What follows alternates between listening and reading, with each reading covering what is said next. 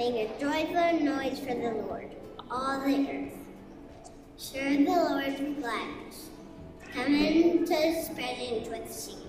Know that the Lord is God. It is he who made us. We are his. We are his people, and the sheep of his pasture. Enter his gates with thanksgiving, and his courts with praise. Give thanks to him, bless his name. For the Lord is good, his steadfast love endures forever, and his faithfulness to all generations.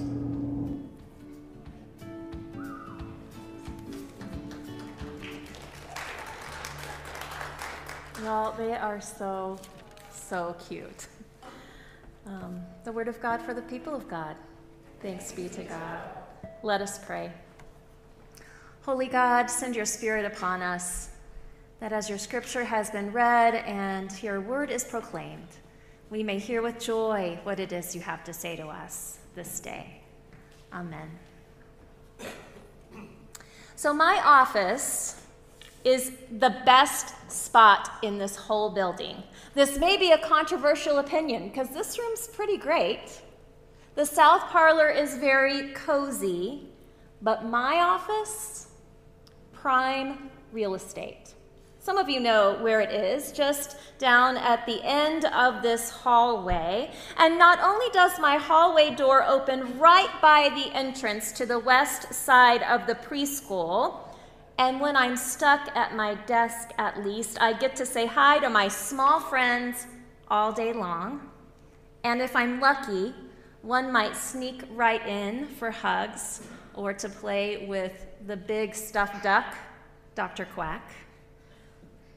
But the windows behind my desk also open straight up onto the playground, where I get to hear mostly joyful noises. Sometimes they are sad or mad, but mostly joyful or funny, or sweet. I can hear children, I usually open my windows, I can hear children learning through their play, exploring their world and their relationships. I can hear children testing limits and boundaries with their teachers, figuring out their place in the world through imaginary play. You be the monster, and I get to be the hero.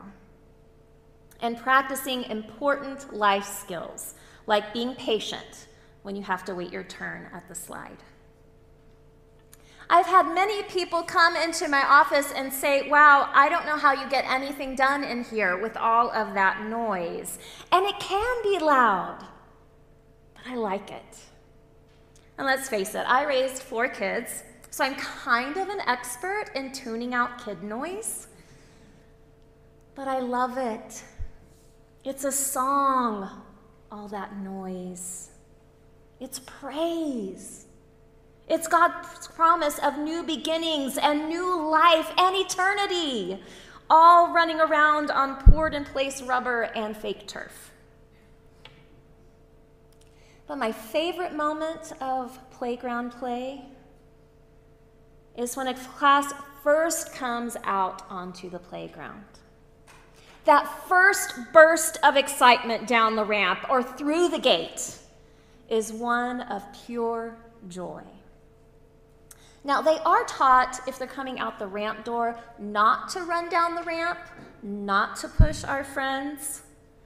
But once they have safely navigated the ramp and are free, it is a mad scramble for cars, bikes, slides, and toys in the toy box.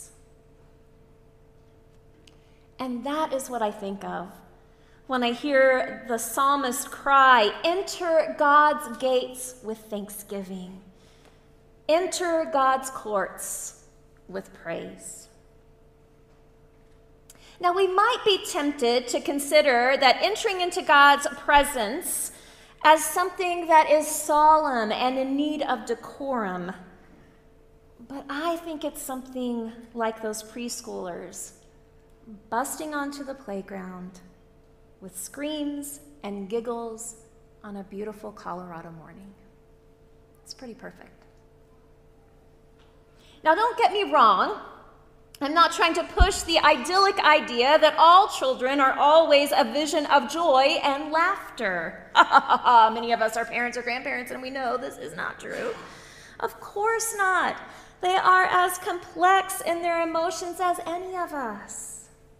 In fact, not too long ago, I was singing our beloved We Worship song, If You're Happy and You Know It, with the kids, and one of the hedgehogs said, "I'm not happy, I'm mad." Fair. No one likes to be told to smile or be happy when they're feeling not that way.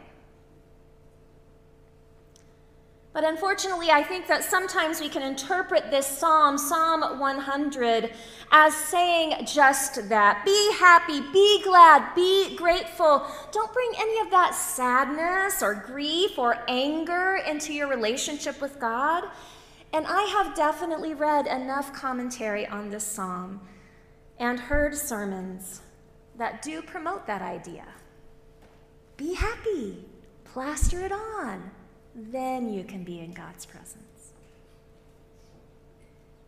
But I'm not sure that kind of positive toxicity can really fly these days, or maybe it never really flew.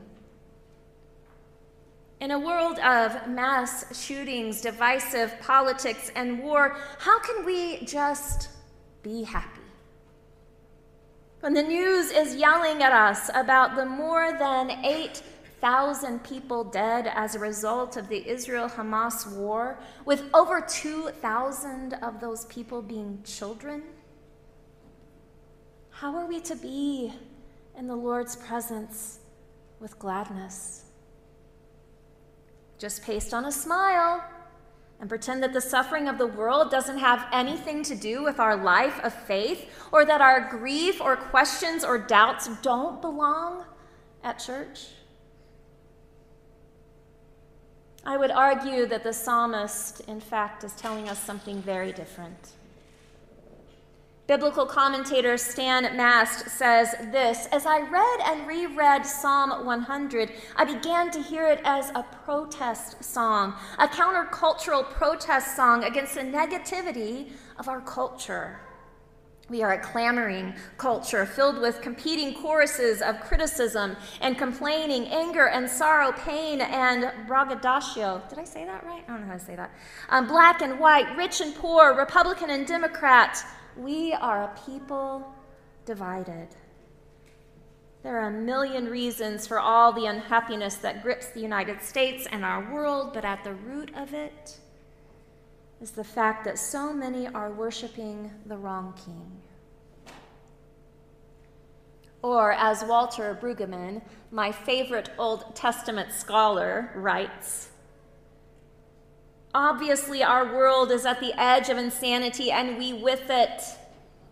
Inhumaneness is developed as a scientific enterprise. Greed is celebrated as economic advance. Power runs unbridled to destructiveness. In a world like this one, our psalm is an act of sanity, whereby we might be reclothed into our rightful minds. Life is no longer self-grounded without thanks, but rooted in gratitude. The psalmist then is reminding us that in the midst of the insanity of the world, we can find a moment of saneness in a hope that God made us and we belong to God. Did you hear Beckett in his blessed little lispy words? We are his, the sheep of his pasture. As sheep in God's pasture, we are part of a community that is beloved and sacred. And even though the world is not as we would have it to be, God is. And in that is not a flimsy thanks, but a deep gratitude. For each other, for God, for promises of new life and hope for tomorrow. For the past month, I have been going into each preschool classroom twice a week to help teach the kiddos our winter program songs, which will be performed on December 15th, one of the best, most chaotic, most precious days of the whole entire year. And I think that all of the classes are genuinely happy to see me when I arrive, but especially the chipmunks. I'm not quite sure why this year. For some reason, the teachers and I have to remind the children to stay on their spot in the carpet, and I will come to them. Otherwise, they will all run in for hugs as I enter, and potentially I fall and break a hip, right? So after we practice, I go to each of them and I ask them, do you want a high five? Do you want a hug? And they get to choose what they want. If they want nothing, that is fine. Most of them want both. They are so happy to see me every day. It's the sweetest thing. One morning, it was not a Wednesday or Thursday when I'm usually in there to sing, I stuck my head into the chipmunks' classroom just to tell Miss Christie and Annabelle something really, really quick. Just, hey. And one of the students lit up and said, "Are we singing today, Miss Reverend Sandy?" Later, I said quickly, it's not our day. I was feeling in a hurry, I was feeling businesslike, and I really felt too busy to answer this child's question. And she just looked at me and crossed her arms and said, "Then why even are you in here?" She's right, you know. Why even enter the room if it's not for hugs and songs and love and thanks for each other? Even in the midst of so many other things, there is always time for hugs. There's always time for high fives. There's always time for deep gratitude and thankful hearts. I pray these have been the words of the Lord for us this day. Amen.